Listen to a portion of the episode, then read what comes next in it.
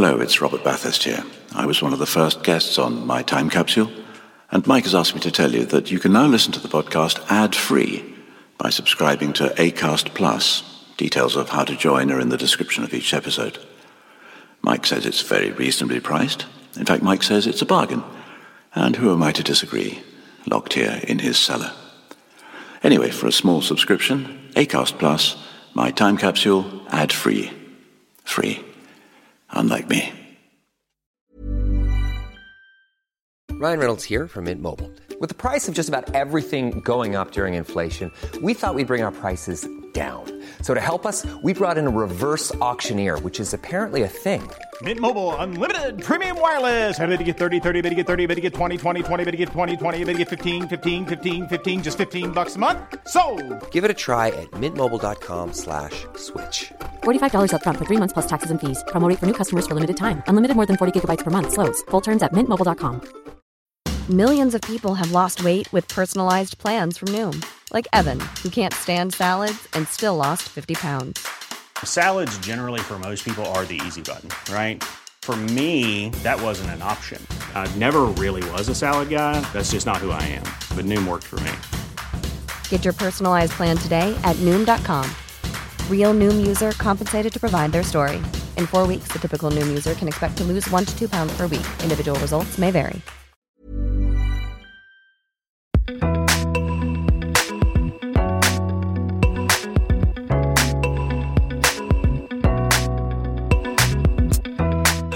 and welcome to My Time Capsule.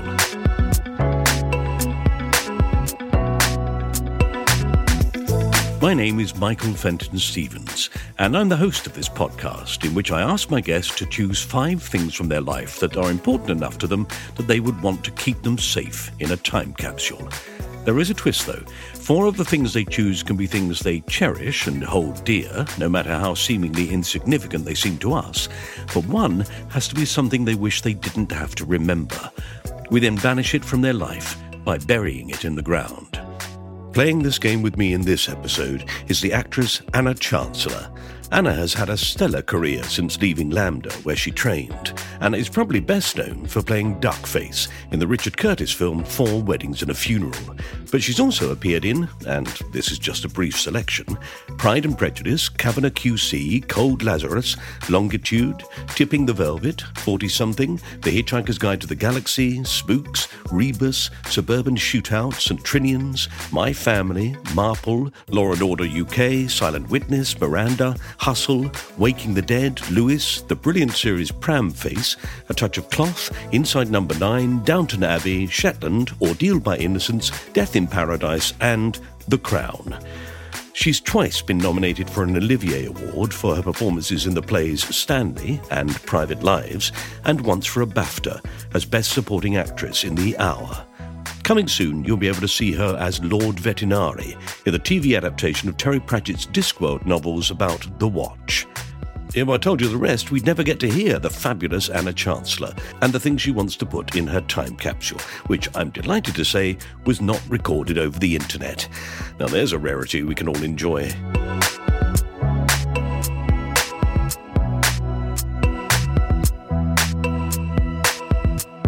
So you've had a chance to think about things from your life Yes, I have briefly. Yeah. briefly, mm. maybe the best way to do it. So, what would you like to put inside a time capsule to preserve? Well, I think the first thing I put in our time capsule mm. will be a sort of commune I was brought up near but not living in. And this was in Somerset in the 70s called Nettlecombe, which is West Somerset. And I, my parents divorced when I was young, and we went to live with my stepfather in this kind of large, sort of rectory, I suppose, kind of the, like the big house. And there were five, well, there were seven of us altogether, seven children. And my parents were often absent. my mother said they were often absent and they were quite upper class. And we had everything, I suppose, that you would need. We were kind of, you know, well heeled, so to speak, or my stepfather was anyway. Hmm. And he was a loving, very welcoming man. It wasn't, but there was something in it maybe that was a little bit desolate, you might say. And down the road from us, um, separated, I suppose it had originally been part of the same estate. So we were up the valley in this large house called Coombe. And down at the bottom of the valley, which was maybe a mile and a half, was this sort of dilapidated, very romantic group of buildings. The, the main house had been sort of burnt down and rebuilt, but it wasn't there that people lived. They lived around this courtyard, this sort of 17th century courtyard that was um, maybe very French looking, not, not a particularly English place. And off that courtyard were little houses, and which had been part of, I suppose, some bigger estate. Mm. There had been this, these incredible um, greenhouses that had been built by Paxton, who built the palm houses in yes. Kew.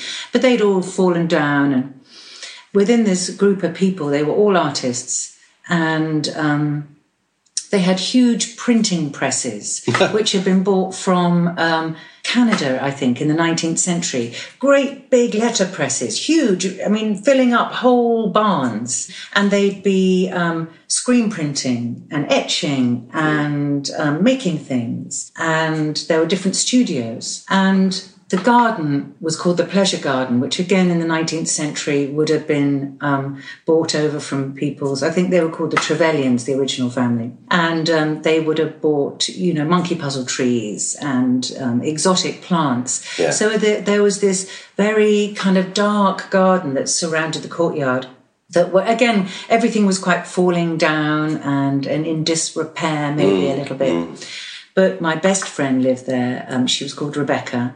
Her father was an artist and her mother made jewelry.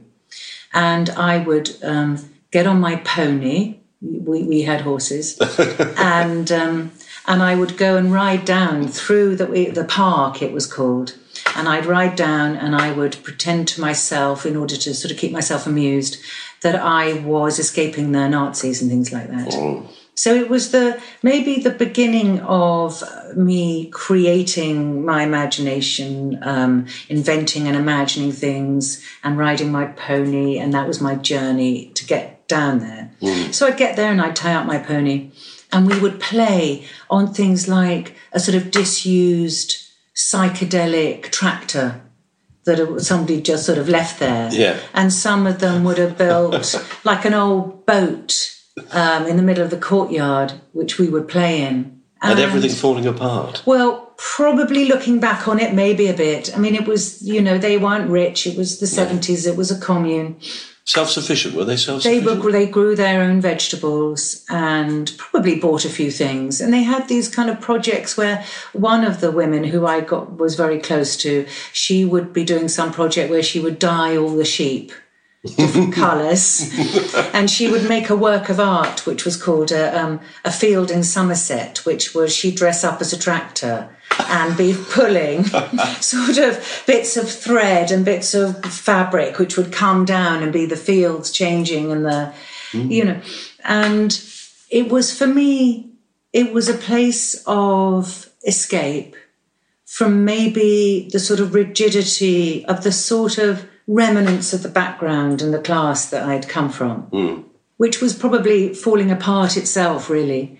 But I found great solace and comfort and imagination was alive here. Mm. And they were people who, I mean, obviously all the people were different, but um, one particular couple, they were called Lizzie and Julian, and they were probably maybe only in their early 20s. But my grandmother had commissioned Julian to do a portrait of me when I was probably, I don't know, 12 or something. Mm. And he was, and still is, the most sort of lovely, gentle, creative, sensitive man, but kind of boy man. Be smoking joints and stuff while he was drawing me, and we'd sit by the stove and and then you know there'd be there I don't know homemade bread and all that sort of thing and he would often play music we danced to Ian Dury. I mean, I just loved him, but she, his wife, was was was a bit more sort of serious about her work and harder working, and took took art and being an artist extremely seriously. And they she worked as an art teacher in Bristol. They both did, and I suppose it was the first time also in my life where I met people who were connected with their work, with their creativity very hmm. seriously. It was a calling, it was a way of life. And for me, I think it also represented and felt like a sort of coziness and an intimacy. And Which you weren't getting freedom. at home. Wasn't going to be like that at home. No, even with seven children. Well, we certainly had our own thing going on. We were quite feral and we were quite wild. And my parents, I'm sure, found us difficult to cope with, and that's probably why they went on so many holidays. but we had nannies and stuff. Yes. Nannies that wouldn't stay very long. It wasn't like they were really running a particularly coherent. They were just doing their best. You know, you know, as you get older, that your parents were just doing their best. Mm-hmm. So was your education more Well- regimented? Well, I was at a convent, and I went to a boarding school when I was seven. I went to the local boarding school. Well, so I was I was what's called a weekly boarder, but that was again that school was a bit sort of falling apart. And I don't and, and, and I remember once this wasn't through any means of being sort of naughty, but I think I hadn't gone home one weekend, and there was no teachers around, and we had all these waste paper baskets full of paper, and we had open fires at school, which is odd, isn't it? And I went and remember gathering all the pieces of paper. Actually, I was a pyromaniac then, and I am now. And I remember emptying all the um, waste paper baskets. I must have only been eight or nine on this fireplace in the main hall, and I set fire to the chimney. But there was, I don't know what was going on. So it wasn't a cruel place, but I was lonely. I had, I was the youngest of my siblings. They'd all gone off to sort of more serious boarding schools. And so I was lonely. And I would go home, and I had this rather awful nanny called Anne Craigie, who was she was from Belfast, and she was tough, and she used to make you eat. And you take a mouthful, and you had to put your knife and fork down after every mouthful and chew, which I now actually think probably wasn't bad uh, idea of digesting anything. And then I went to a convent when I was ten in Dorset, which was um, strict and full of nuns and Oh, Lord. we had to wear two pairs of pants and everything. um, and so I suppose with these with these influences from my child, my parents were divorced. I didn't often see my dad. My father was a sort of distant, very good looking, gay, found children very difficult to deal with, and we'd go on these quite sort of kind of eccentric holidays with him where he would be touring what he called the continent. And he would be selling our books. He was a book dealer. Hmm. And he'd be sort of flogging his books we'd arrive in italy and go and we'd be on lake como or something and he'd go and see some contessa and leave me and my brother in the car and we'd have terrible fights and burn holes in their uh, car with um, the cigarette lighter. My father would go insane. Would he hit you? More or less, he'd hit you, and sometimes he might leave you alone and go and get food on his. He was just he was. Clueless. Really didn't want you round. He must have done, in a way. He'd fought my mother very hard for the divorce and had fought, he'd wanted custody of the children. He was very, very upset because his whole life as this married man in the 60s was shredded. And I think he knew that it wasn't going to be easy to get back. It wasn't. No. I mean, it's terrible and I think now of what my dad went through Yeah. because of being gay in that time and his background and, you know, And well, it was an absurd time, wasn't it? it was awful. I now remember uh, old actors from that time. Actually, my father, I think, would have been a good actor. But he was from that kind of background where I think they look down on actors. Yes. He was a mixture of being sort of very subversive, extremely kind of wild and funny, and yet deeply sort of conventional. And it was quite an unhappy mixture. Well, that sort of convention is imposed on people. That's I know, but I mean, let's face it, you maybe do. Well, I mean, maybe you have a choice to shrug it off. Maybe you don't. Who knows what choice? I don't really know about choice in that. So you going to the commune was that your first real attempt to, Nettle to do that? Well, it wasn't an attempt because it was just life. It was just how thing how things were. How and my out. parents were close with these people. They weren't like, "Oh, where are you going?" They were close, and they would maybe buy art. So there was a sort of slightly patronage sort of relationship going on. But then there would be things like uh, in May Day, they would, uh, you know, erect a maypole and dress up the kids in sort of old-fashioned costumes, and we dance around the maypole. And one of my Rebecca's father, he was part of the local brass band, and they, he played the sousaphone, and there were parties there with big bonfires, and they were community. Oh, they were a community. Sounds idyllic. Yeah, they weren't just a community with art. You know, like, everybody would come. Mm-hmm. It wasn't. They weren't separate or um, sort of oddballs. No. Um, or, or exclusive. Or no, no, no, no, not at all. They, that, I think that also was one of the things that was um, alive for me was that there was this openness and this um, just this. Well, they were they were like just everyone else. The thing about if you come from a family that has been and considered itself important in some ways, Hmm. it has a hell of a lot of restrictive thinking about it and negative thinking. And because when people or a class or a system put themselves above other people, it is depressing. There's no freedom, there's no softness of mind, no raising of consciousness. No. There, it's a, a, a very unhappy cage. I think it was for my mother, but she never was able to really rise out of that because the, the programming from such a young age was so intense for her. She'd also come from a very Catholic um, upbringing. So when um, she left my father, even though it was known that he was gay, or uh, or maybe they didn't, they might have thought of that, you see, as an illness. So it was she was ostracized by her family For divorcing. for divorcing. Wow. Yeah, it was very serious, and she was left on the outside of it, and it was unhappy for her. And then she had these very wild children who were difficult to control, who were riding their ponies at breakneck speed and sort of crashing into fences and doing all sorts of bad things. Oh, my Yeah, word. yeah. Not easy. But I think with both my parents, they felt constrained and constricted, but they didn't have the confidence to embrace a new. Of course, the 60s, it was alive and available, Yeah. but not for them. They didn't have the the access or the or the ability, or maybe they had been too um, damaged as kids. yes. And I feel that there was a lot of pain left over from the First World War. My great great grandfather was the son of the Prime Minister Asquith at the time. And Asquith must have been, I, I don't actually know that much about him, but I know he stopped the women's vote. Mhm. I know that he was a very faithless husband. And his son died in the First World War. And that led uh, his, his wife, young wife, to convert to Catholicism in the 20s. Right. So there was this grappling to deal with this incredible grief, obviously across England, right? Mm-hmm.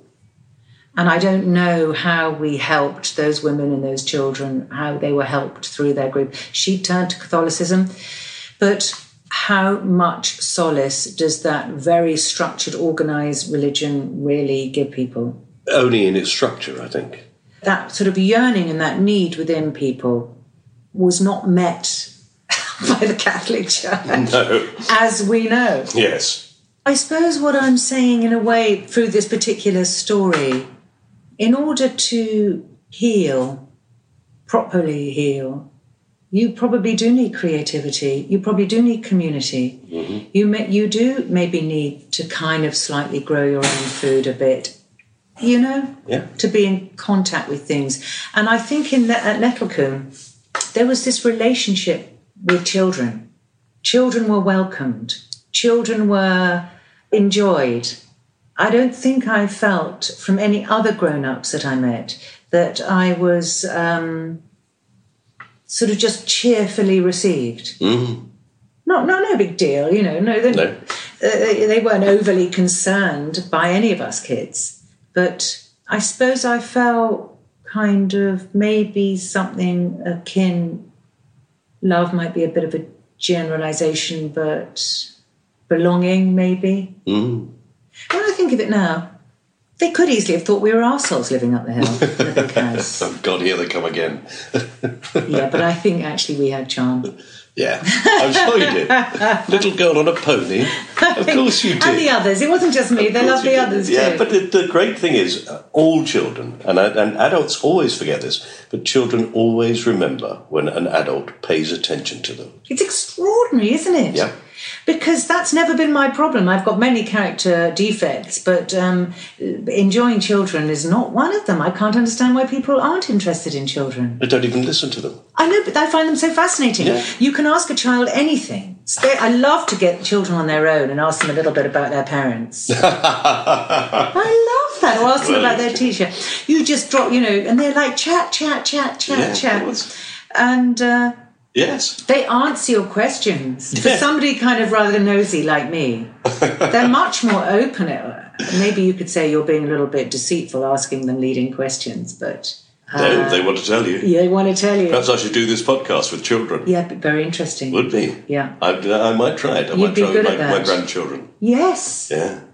Well, there we are. All right. Well, for your first item into the time capsule, I should definitely put lovely Nettlecombe. Yeah. And Rebecca can go in there. I love Rebecca. There we are. Exactly.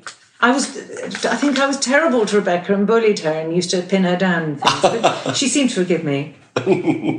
yeah. All right. Well, that's the first thing in the time capsule. Yeah. So, um, so what do you want to put in second? Well, second, I um, when I came to London, I was sixteen, I suppose. I went to drama school at nineteen. I found drama school maybe a difficult place to settle. I was at LAMDA. I think um, I was all over the place. You know, we would, be, as, as I maybe said, that we'd had this slightly erratic upbringing. I didn't really know how to look after myself. I didn't know how to sort of make my bed. I didn't know anything. And uh, I ended up living in this woman's house, this very rich woman. She's an heiress, sort of thing, in Notting Hill Gate. She'd inherited a, a beer brewery or something. Anyway, they, she lived in Notting Hill Gate, had this fantastic house. Again, that's a slightly 70s theme. It had this kind of like very cool 70s, sort of like a proper habitat, but kind of before habitat kind of type kitchen. To me, it seemed very glamorous and a bathroom on a like a sort of platform and whatever.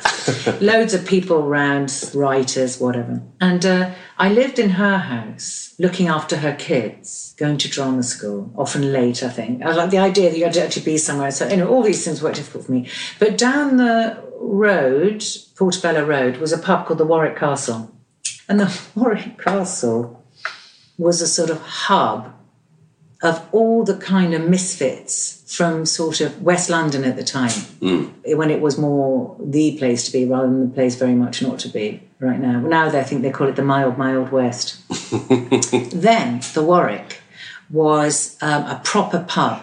It had a landlord called Seamus, proper Irish landlord, you know, like the real thing, knew how to run a pub. And then you'd have like the pool table that was surrounded by like often like the older West Indian guys would be playing pool. Then you'd have absolute fucking nutters.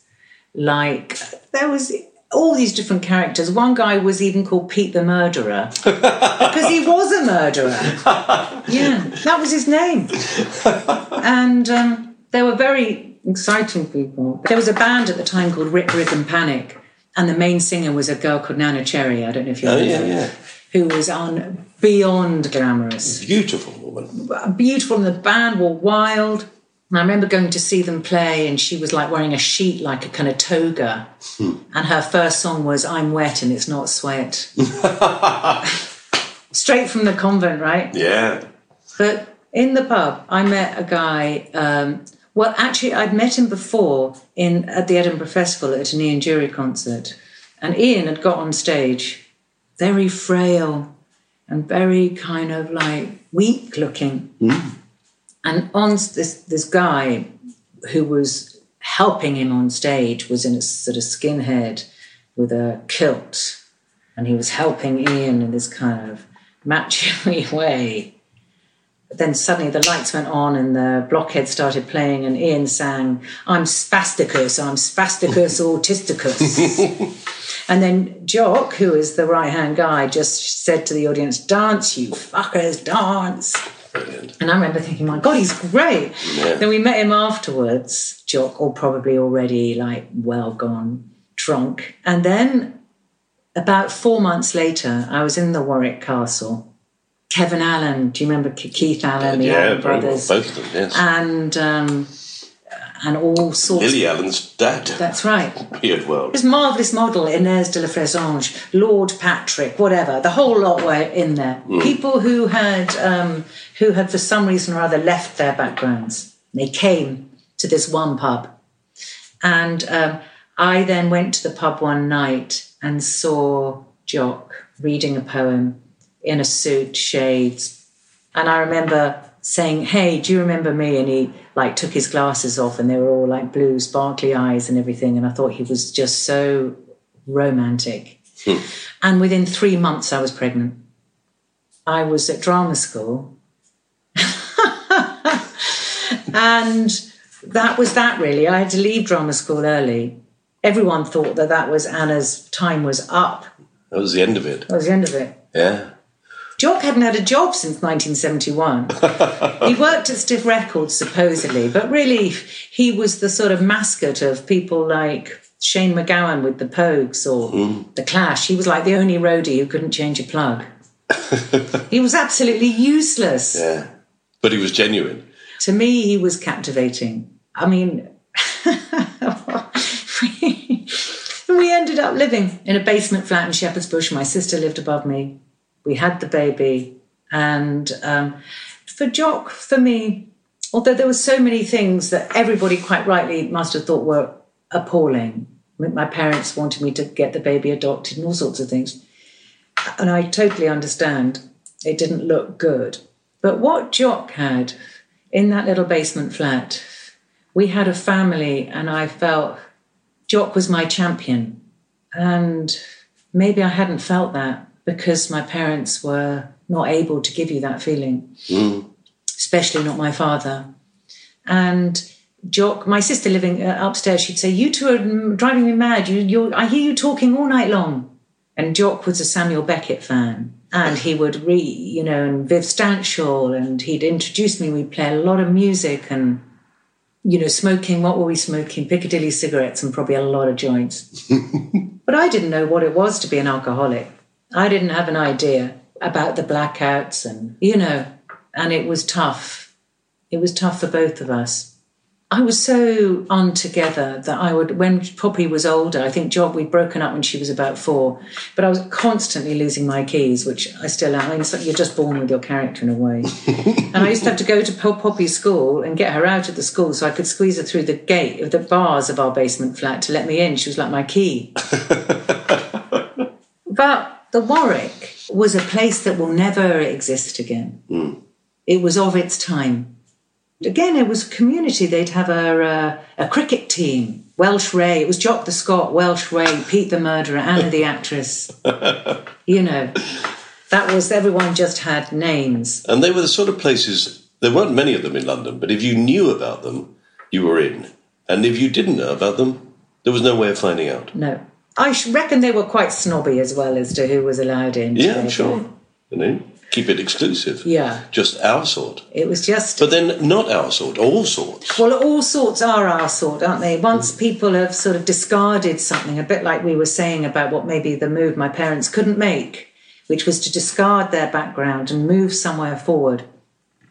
It was an attempt, it was just an attempt for, for everyone to rid themselves of maybe the programming. In, in a way, it doesn't matter what class you come from, right? Jock was from a very working class family.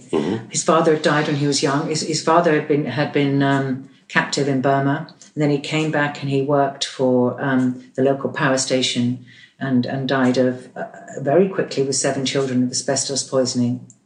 And leaving seven children, you know, they were poor, poor, poor, poor.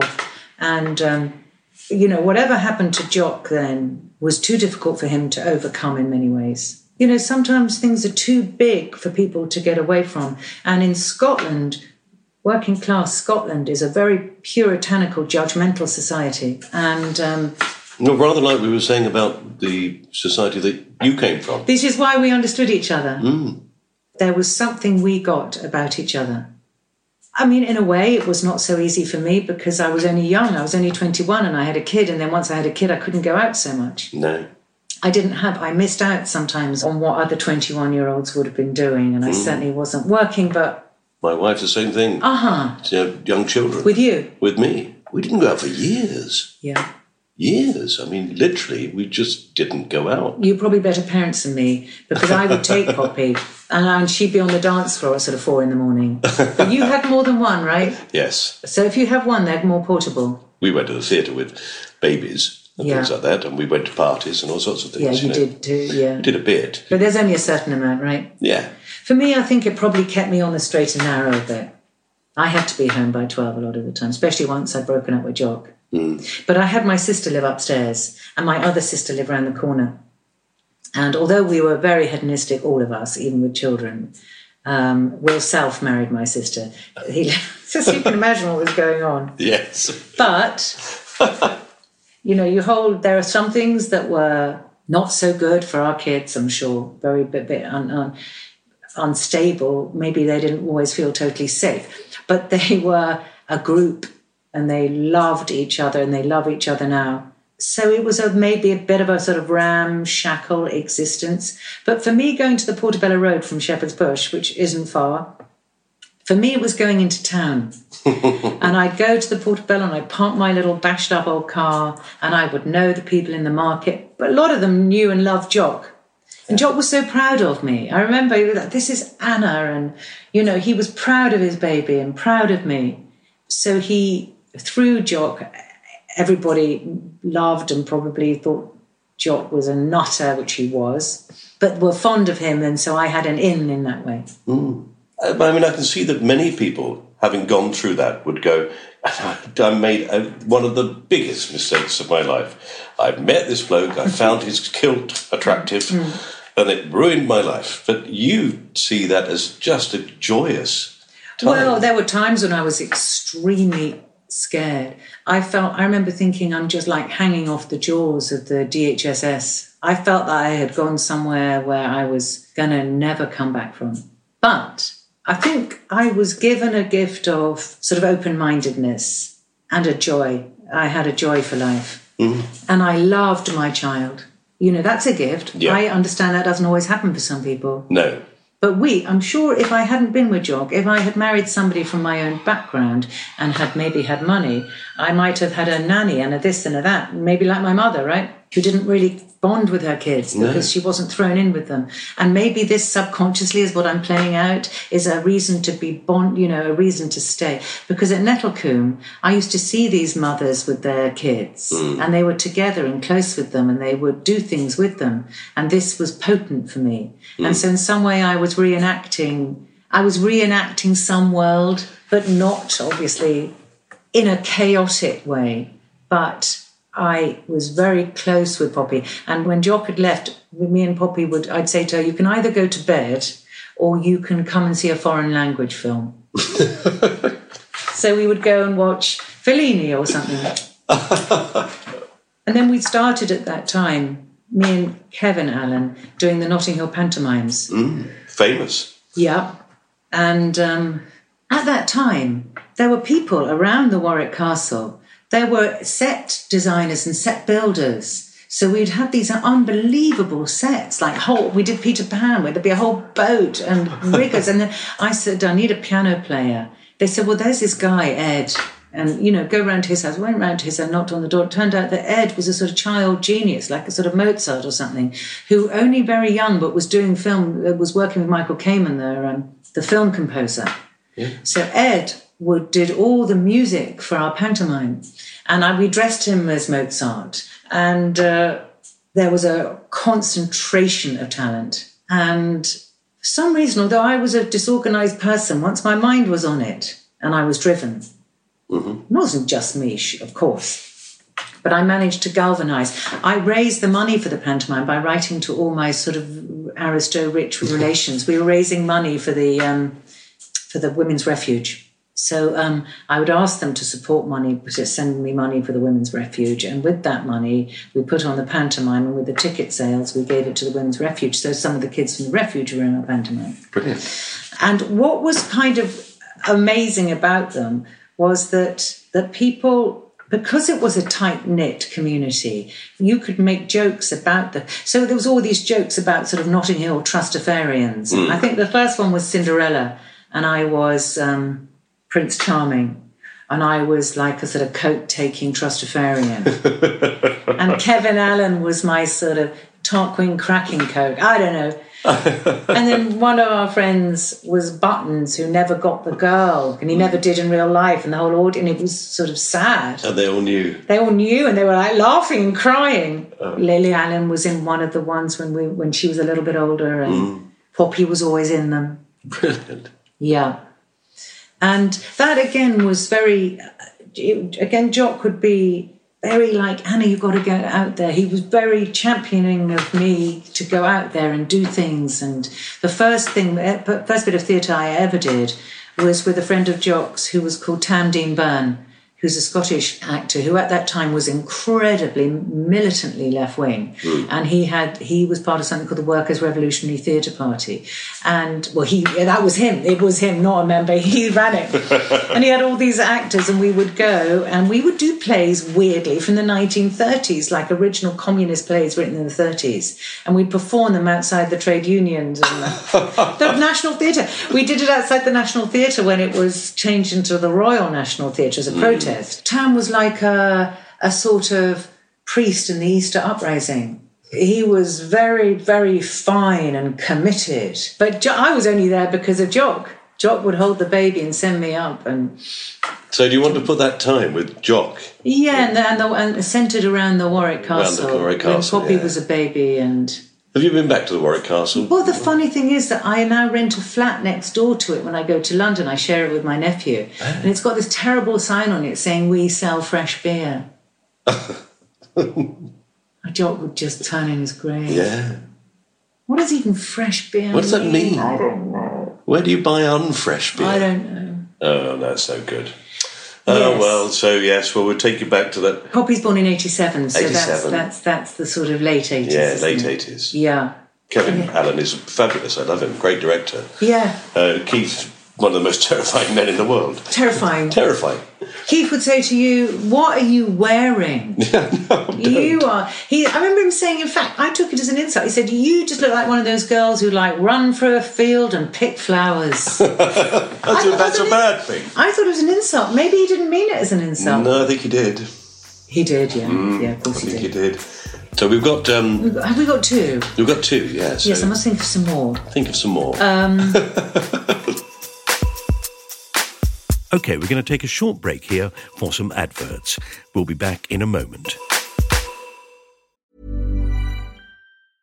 Hey, I'm Ryan Reynolds. Recently, I asked Mint Mobile's legal team if big wireless companies are allowed to raise prices due to inflation. They said yes. And then when I asked if raising prices technically violates those onerous two year contracts, they said, What the f are you talking about, you insane Hollywood ass?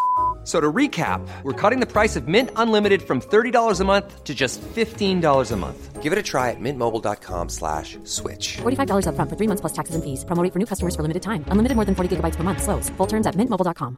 A lot can happen in the next three years. Like a chatbot may be your new best friend. But what won't change? Needing health insurance. United Healthcare Tri Term Medical Plans are available for these changing times. Underwritten by Golden Rule Insurance Company, they offer budget friendly, flexible coverage for people who are in between jobs or missed open enrollment. The plans last nearly three years in some states, with access to a nationwide network of doctors and hospitals. So, for whatever tomorrow brings, United Healthcare Tri Term Medical Plans may be for you. Learn more at uh1.com. Wow. Nice. What you're hearing are the sounds of people everywhere putting on Bombas socks, underwear, and t-shirts made from absurdly soft materials that feel like plush clouds. Yeah, that plush. And the best part? For every item you purchase, Bombas donates another to someone facing homelessness. Bombas. Big comfort for everyone. Go to bombas.com slash ACAST and use code ACAST for 20% off your first purchase. That's bombas.com slash ACAST. Code ACAST. Welcome back. Okay, let's get straight back to Anna Chancellor and find out what else she'd like to put in her time capsule. and you're on your own. You're divorced. Yeah, sep- we weren't married, but we were separated. I just survived. And amazingly, then I got this uh, Boddington's beer commercial, which was quite sort of a hit at the time. It was they were popular commercials at the time. This was a takeoff of a Cornetto advert, uh, and then and then maybe pr- uh, four weddings and a funeral came quite quickly off the back of that. Although I know that when they interviewed me, I think they might have thought I was a bit of a, a loose cannon. But I had had this love affair with this this terrible, semi-dangerous guy. Oh, and he had bought me a pair of Manolo Blahnik shoes, which were very expensive and made out of black velvet. And Mike knew at the time they noticed the they they were captured by these shoes. they were uh. captivated by I think it was between me and another girl, but they were like, let's bring her back and see if she's got those shoes on. That's what Mike told me recently. Wow. Yeah, I applied that technique myself, I remember. Make yourself stand out. My father had told me, make yourself stand out. Do something to make them remember you. Do something that nobody else is going to do. You're so trained in a way at drama school and everything to be very obedient, to do what you're told. Mm. But I actually don't think it's a fine line. You need to do what you're told, you need to turn up, you need to take notes, you need to execute them. But it mustn't be at the expense of who you are. And I think if you're too deferential, if you're too willing to comply, people have got to be a little bit hungry for you, Yeah. even if you're no one. There's got to be some element of danger as well, I think, in what you mm-hmm. do. Some element of risk. It's a very unknown science, though, isn't it? Mm. Because sometimes you'd think, I was so good in that interview. I was so fun and I look great. And you'd ring up your agent, you know, any news, they'd be, no, that's a definite no. They're like, really? yeah, no, no, they immediately said no. Oh, no, they, they know they didn't want you. That's very true. yeah. So, It- did you feel that about Four Weddings? I think I thought I had been for lots of auditions and nobody had been at all interested in me. And I remember I was driving my car and somebody stopped me and said, Oh, Anna, have you got a job yet? And Poppy, who was in the back seat, shouted, She's never going to get a fucking job. Which must have been everything that I said. I thought I was never going to get a job. Yeah.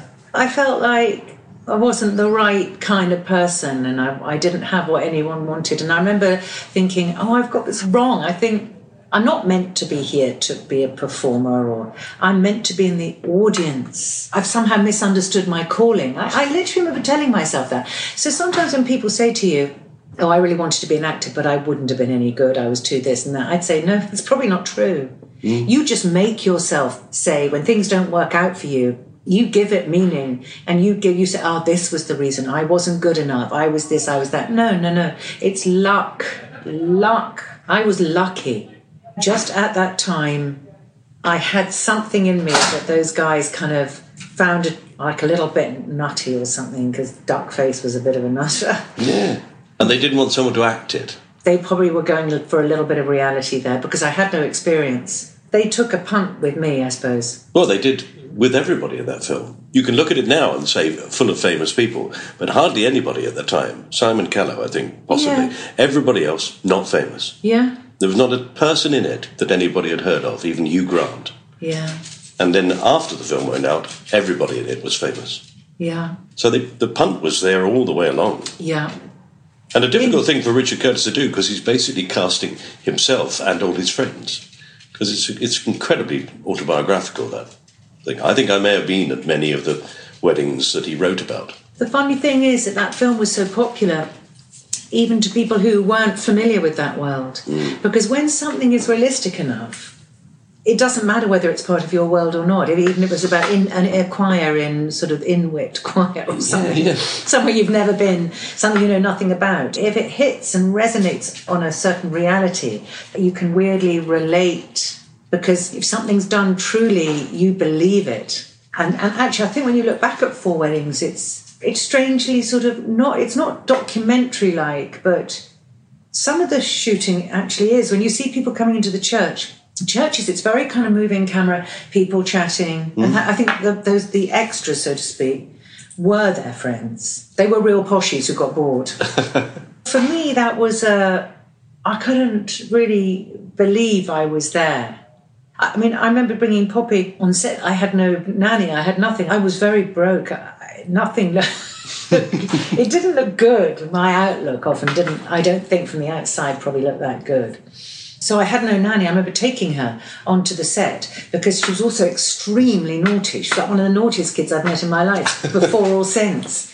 And I thought, well, when they shout, Where does she get that from? yeah, when they shout sort of turnover, you know, action, no one dares speak, do they? No. Everyone's like, so I thought this one might be quite good training for her. If I can't give her any sort of boundaries, maybe this film set can. but but uh, and she Andie MacDowell had a lovely stand-in. Beautiful, gentle woman who sat with Poppy with her sort of hand clamped over her mouth, and Hugh was so funny. No, it was it was a bit like you were dreaming. But I remember at the time Hugh saying to me, "They think this might be successful, like a fish called Wanda." I was like, "Do you really think so?" He said, "But I think it's awful, just so unbelievable. All his awful friends." it's so I can't remember. He's always very critical in a very funny way of absolutely everything. Yeah, and almost everything he's ever done. Yeah. He, he talks about it as if it's rubbish. Yeah, that's a that's a defence, isn't it? Yeah, but I mean, I've never known anybody who could do Richard Curtis better than Richard Curtis, apart from Hugh Grant. That character is so Richard, and I think, in fact, the line at the end may even be something that he said to Emma Freud: the, "Do you want to not marry me?" Yeah, they were just, I think they were quite newly together then. But Hugh's got a kind of uh, muscularity in his acting. People thought that he was sort of fey and just playing himself, and he maybe got quite a lot of stick, although he was very successful. But actually, again, when when I've seen seen it again, I'm always I'm always impressed by the sort of power of Hugh. You know, he's competitive. He's a sportsman. He's like collects famous art. You know, he's he's not a fool. And there's something in that the way he works. We did a Red Nose Day like um, reprieve. I mean, not that long ago. Oh, I had a couple of lines with Hugh. It wasn't uh, Duckface didn't really feature reprieve, but even in this one line or this little time we had together, I remembered what he was like and how great he was. I felt we were very we we spoke a similar language, or we and I think I remembered that from before that we'd got on well, that we had something about the way we worked was. Uh, And when I think all good actors like to examine the, the details of things. Yeah, but that can drive some people mad. I, It does drive some people. They just say, "Oh, just do it." I know, and I know in rehearsing plays and stuff, I, I think maybe I am very annoying. I'm like, well, if we were sitting being interviewed here, wouldn't there be more stuff on the table? Because wouldn't he need to really, you know, maybe Yes, like, yes, oh, Anna, yes. Anna, go, oh, right. But where's the tea? And now I've taken up smoking. I think I should be smoking the interview. Don't you? And just say the lines. Yeah, they're like, don't, yeah, just say the lines. But I feel they're wrong. No. well, I feel they're wrong because I feel that theatre's very boring a lot of the time because I feel that the dictator has made you hurry up. yes. I I feel for me, the first th- about doing a play is that you need to be able to be very free at the beginning, which must be a nightmare for the director because um, it must look like a fucking mess. no one's off the book. You know, they want you off the book and they want it to be organised. They everybody likes organisation and control. They I want to see that. it done. They want to be sure that it can be done. Yeah, but for the- me, is that that is a big mistake because again, when we were talking about actors being very obedient, actors are quite easily scared. I know a lot of us are assholes too, and maybe scare the director, so it's coming both ways. But I think that if you can create a rehearsal room, and probably on film too, where people can make mistakes, where people can slightly be their sort of ticky, annoying selves. And like with a kid, you know, let them settle and then see how it, let the chaos. And then if you're a good director, then you know, ah, well, we'll keep that, we'll lose all of that crap. So we'll let you work out these minute. So, do you think, if I take you back full circle, really, then, do you think seeing those people doing their artistic work in a community of people and being, well, very committed to it, hmm. but really enjoying it, that actually that may have affected the way that you just went through life? I think there was a seriousness to it and that, that it was important.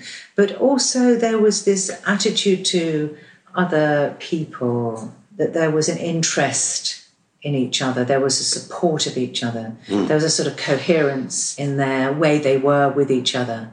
It was compelling to be, to be part of. And the worth of what they were doing was not necessarily judged by the monetary value of it. They were overlooked. They never got their time. They never got their 15 minutes. They were turned away, a lot of them from the um, from the Royal Academy exhibition. The art world missed a trick. It will go back. It will go on in 50 years, maybe even now, and say what was happening in with rural artists of the 70s. Hmm. They didn't feed them. Our society, our, world of art, where they, they weren't noticeable enough. No. And it was a missed trick. Yes. You know, many, many people are very, very talented and they don't get their moment. There's been so much talent and so much that could have been given to England, hmm. so much we could have learned from immigrants coming into this country. And it doesn't even matter, maybe in the end, what background you're from. Just take individuals. People Yeah. had things to offer, not, not just a profession or a, or a community, and they were turned away. Mm-hmm. It's such a waste of resources. Isn't That's it? what I'm saying. Just a waste of resources. That's what I'm saying. Yeah. Well, and then if you apply that to a worldview, which is that there are hundreds of millions of people who don't even ever have an education, never get fed properly, don't are never shown anything, and you sort of go, well, uh, amongst them is the person who, who, had they been shown it, might have gone, well, the cure for cancer is obvious, isn't it? Yeah, I know. I know. But we need to find something from all this chat. We need to find something to put into the time capsule. So I'm going to suggest to you Yes, different. because it's sort of a way it's opened up all that that we've talked about would be those fantastic shoes. Yes, that's clever. Well, but because you know that came from an unhappy love affair, a difficult Yes. time in my life, and it was a present given to me out of a sort of not you're my mistress, but you know that sort of something not very heartfelt. They're anyway, almost dressing you up. Yeah, Yes, that. yes. Mm. And it was those that caught the eye of Richard and, and Mike Newell. Isn't that funny? Yes. And that turning point, that, that suddenly you thinking to yourself, you know, and Poppy saying she's never going to fucking get a job. Never going to get a job. Well, that's fabulous. So we will put those in as That's well. good. That's good. All right. There are two more things to go in. Anna. yeah. We're going to be So am I talking too long? No. Um, okay, well, the next thing I'll tell you is that um, I married a cameraman, and it was should have been a love affair, right? Not a marriage. But when the marriage broke down, it broke down very quickly. It was like we dropped a sort of glass bowl, and both of us looked at it and couldn't bother to pick up a piece. It- we were living a sort of dissolute life. And I was working in the theatre. I was in a, a, a double bill, uh, a Peter Shaffer and Tom Stoppard double bill in the West End. And it was the opening night. We were on the verge of separating. And I was in my dressing room and I, I remember thinking, oh my God, I, he hasn't even called me or, or sent me a card or anything. And I remember feeling very, very alone. And, you know, everything had fallen apart. And I didn't really know really what I was going to do. I was, I was a heavy marijuana smoker. um, and we were in the West End, and I called up my local cab company and I said, um, Could you just send me some? There was an old Indian guy who was a Bala, he was um, really nice man. I said, Could you send Bala to pick me up on, on matinee nights to take me home? And she said, Well, I can, but not tonight because he's at a wedding. She said, But I'll send you someone that you'll like. Round the corner came this young guy, corkscrew hair, like in an Adidas tracksuit, kind of like a young footballer or something. And uh, and I got in the front of the car and I went, Where are you from? And he said, Guess. And I went, Well, I don't know, the Mediterranean somewhere. He said, Yes. And I went all around the Mediterranean, but I didn't realise that Arabic countries were on the Mediterranean. I Of thought it was only yeah. um, Yeah. from Algeria. Mhm. Anyway, I kind of fancied him. and uh, then I started to ring up Grove Cars saying, Can I have like 2 4? That was his number, 2 4. And they were like, Yes, yes, yes. So he'd come round, but the switchboard was always jammed for him because he was very popular. The whole of Riverdance wanted him. In fact, the whole of Shepherd's wanted him. But I managed to get my way in and say, Please come and come and get me. Said, Come and get me. But my husband was still living at home, but I didn't want to go home.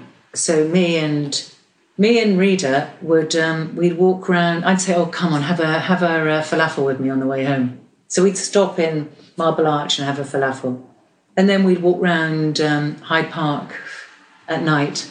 It was strange time because I obviously did have friends. I must have had friends and family, but I felt like there was I felt there was no one to turn to, or I felt very alone. And maybe I needed someone to help me. And I think he felt the same. He'd been married, he'd separated from his wife, and we ha- began to hang, hang out together. I was always trying to make him sleep with me, but he wouldn't. He'd say, You're married. I'd go, And who cares? He'd be like, I care. I'd never met anyone who had a, uh, a moral code. and then I was furious. I said, Well, what's your relationship with God then? What is your relationship with God? And he would say, It's indisputable. And I was jealous. I was jealous of that foundation, poor belief, Certainty. certainty. I felt that I did not have any of that. And um, after a while, I think I kind of bankrupted him because he stopped at, the, at his most busiest time. He was with me, Walking around the park. walking around the park and eating falafels and sort of probably I'd probably be crying and things. And um, eventually, my husband left, and then I got a job in um, in Japan. I was Regan to Nigel Hawthorne's Lear. It was a terrible production where they, Ninagawa, they threw rocks from the sort of ceiling of the theatre, so narrowly missing uh, Nigel Hawthorne. it was an interminable production. But we went, so I went, but Rita then moved into the garden shed, and my best friend moved into my house, and Rita did the school run. I said, Well, come and see me. Then we were faxing each other. I suppose we were falling in love with each other, but still nothing had ever happened. I said, Oh, come on, come and see me in Japan. And the woman who was our producer was called um, Thelma Holt. And uh, she was a maverick theatre producer who'd put all these foreign um, companies together with English companies and brought in German companies. And she was very funny, with bright red hair and a huge bot- bottom, and always wearing Issey Miyake. Would never stop talking. You sometimes walk into a room and Thelma was just talking. You'd be like, well, who is she talking to? I said to him, Thelma, I've got this guy and I really want him to come and see me, but they won't let him. He can't get the visa or whatever it is he needs. She said, well, just say he's working for the uh, Royal Shakespeare Company. We'll put him on the list. Brilliant. So he came out, and by this time I'd, I'd stopped drinking and taking drugs and misbehaving. And I had gone back to being like a kind of 13 year old. I felt really shy. And I remember I got all these spots like I had acne, like I, I, I reverted. Then Rita came out. He'd been to Japan, he'd worked in Japan, he'd worked in Tokyo. Uh, I hadn't been able to find my way around Tokyo because I couldn't read any of the signs. Then Rita came out, he knew everywhere to go.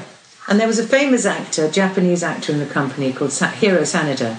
And um, I said, We had the weekend off. We never had a weekend off, but we had this one weekend off. And his assistant booked us in to this ryokan, to this incredible hotel at the, the, the, the base of Mount Fuji. Very, very um, sort of old fashioned Japanese hotel where they served you. And there we kind of got together, me and Rita Finally. finally, after about, well, probably been about a year. And that was 24 years ago. Good Lord, that's fabulous. I know. It's extraordinary because, So that being an honourable man and having a moral basis to his life, do you know, he probably found me too much. he probably thought, oh, I can't go into I this woman yet. face her. Once you bought him a ticket to Japan, he thought, yeah, why not? Once Thelma put him on the list of the RSC. you know, so then, so, yeah, Well, that's lovely, though. I'm going to put a falafel into the time capsule. that's funny. It'll stay fresh. That's It'll funny. So you'll get the smell. Once you open it again, you've got the smell immediately and it can remind you. That's funny. Yeah. So that's Rita. That's how I met Rita. That's lovely. Yeah. So, talking through your, your life as we sort of have been, there were points in it where you might have looked at it and gone, well, there's no hope for this girl. You could have done. You know? She's not going to get a job. She doesn't look She's- maybe so totally employable. She She's with She's the completely the wrong crowd. She's always going out with the wrong people. Hmm. Look, she's messed everything up. yeah. Yeah, you could see it like that. And yet, here you are 24 years later. Yeah. Well, there we are. So we've got one more thing I think the in. last thing we'll do is that my daughter Poppy, who, like I told you, was like the naughtiest child with the. She looked like I'd stolen her from. Well, well Jock was from gypsy descent. She had this very, very Celtic white, white face and blue eyes, and Oh, yeah. know, absolutely like a ruffian. She looked, pierced ears, and then she turned into this unbelievably sort of svelte, very talented artist. She's a um, illustrator and very clever and smart. She's a sort of upgrade in a lot of ways, and uh, just just as wonderful person. Where does she live now? So she lives in Brixton, but but she they're, they're selling their flat and hopefully moving to Brighton. Oh, right. Coming back Yeah. to be close. Yeah. So Poppy met this great guy, Johnny, and they decided to get married. But they had this very small wedding, which was I said, Poppy, if it's going to be so small, just, just don't tell anyone. It was just, you know, her, me, and Rita and her, her family. Mm-hmm. I said, don't, don't, don't tell anyone. Just do it, and then you can tell them. Well, this turned out to be fatal, so they did it, and then the whole of my family were absolutely distraught. Oh They were no! like, how could you do that? So my brother, who lives in Somerset, where we were brought up, said, fuck it, we're not going to have this. You're going to have to have another one. and he lives in a very, very beautiful bit of Somerset. And there's this wonderful church, which we all walk to when we go for walks there, called Raddington, which is just this very, very early, simple church with those very high pews from the very early churches. And it sticks out a bit like a boat on the sort of prow of a hill. And he spoke to the um, priest there, woman priest, and said, Listen, can I give you some money for the roof of the church? Oh, and by the way, could you just do us a little blessing? She said, Well, I can fit you in on a Sunday morning before service. So we had to be there at 9.30 to, for it to be sort of done by 10. So we all sort of, uh, we all sort of hastily arrived Poppy kind of grabbed something from my cupboard on the way down, a dress that a great friend of mine who sadly died, she'd worked for a designer, Alberta Ferretti, and had given me this dress, black, beautiful dress, like a sort of ha- like a hanky, mm-hmm. like a silk hanky. And Poppy kind of grabbed that, and I grabbed some green dress, and we woke up in my brother's house. So that's that's I've got three sisters and a brother, and we were all staying in his house or nearby, and we, he, we got up that morning. He was like, "Hurry, everyone! For God's sake, hurry!" And we were just like charging to the church, and it was raining like this, and a tree had fallen down. We had to sort of get past and muddily sort of get into the church, and there was nothing in the church. You know, it was just this empty church, and she was late. The priest was late because of the fallen tree. Hmm. And I just got this image of her sort of dressing and having to undress, a bit like in a play at the end of the. She was like, coming, you know, just sort of pulling on her hassock. They called a hassock. Yeah, or, or cassock. Cassock, No, no, yeah, not a hassock, cassock. pulling on her cassock. and sort of quickly, quickly.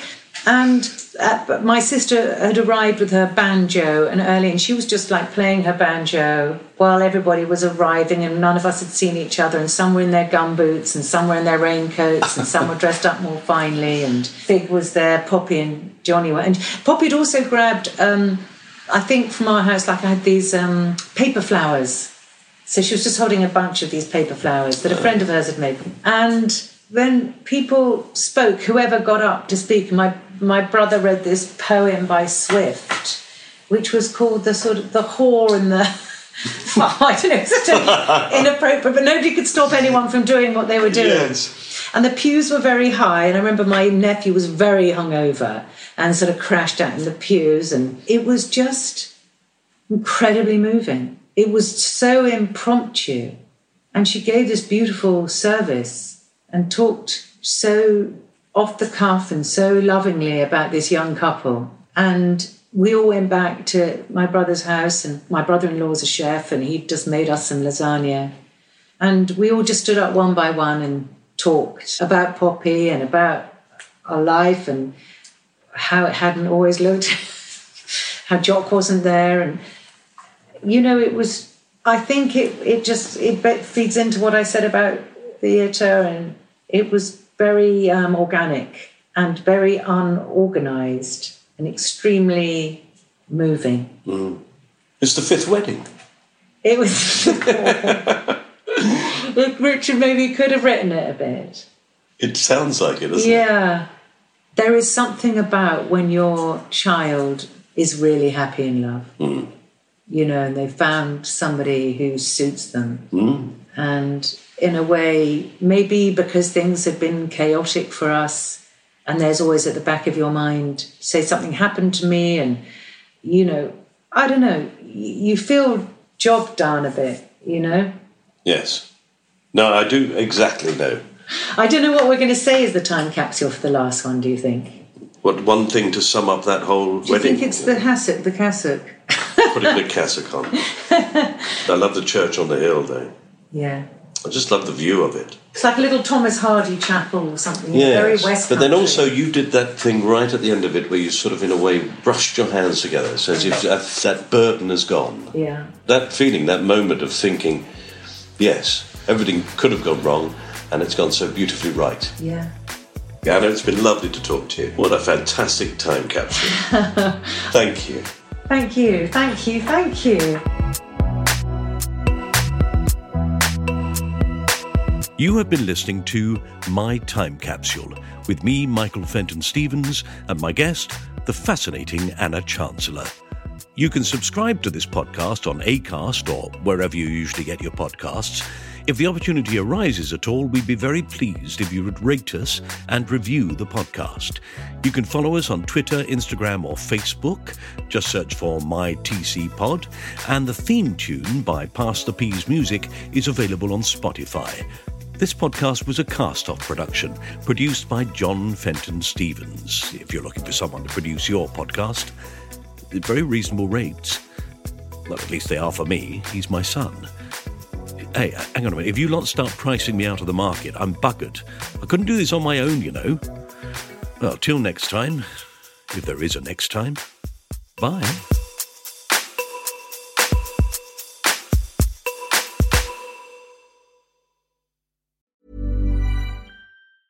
Mom deserves the best, and there's no better place to shop for Mother's Day than Whole Foods Market. They're your destination for unbeatable savings, from premium gifts to show-stopping flowers and irresistible desserts. Start by saving 33% with Prime on all body care and candles. Then get a 15-stem bunch of tulips for just $9.99 each with Prime. Round out Mom's menu with festive rosé, irresistible berry chantilly cake, and more special treats. Come celebrate Mother's Day at Whole Foods Market. Hey, it's Paige DeSorbo from Giggly Squad. High quality fashion without the price tag. Say hello to Quince. I'm snagging high-end essentials like cozy cashmere sweaters, sleek leather jackets, fine jewelry, and so much more. With Quince being 50 to 80% less than similar brands. And they partner with factories that prioritize safe, ethical, and responsible manufacturing. I love that. Luxury quality within reach. Go to quince.com slash style to get free shipping and 365 day returns on your next order. Quince.com slash style.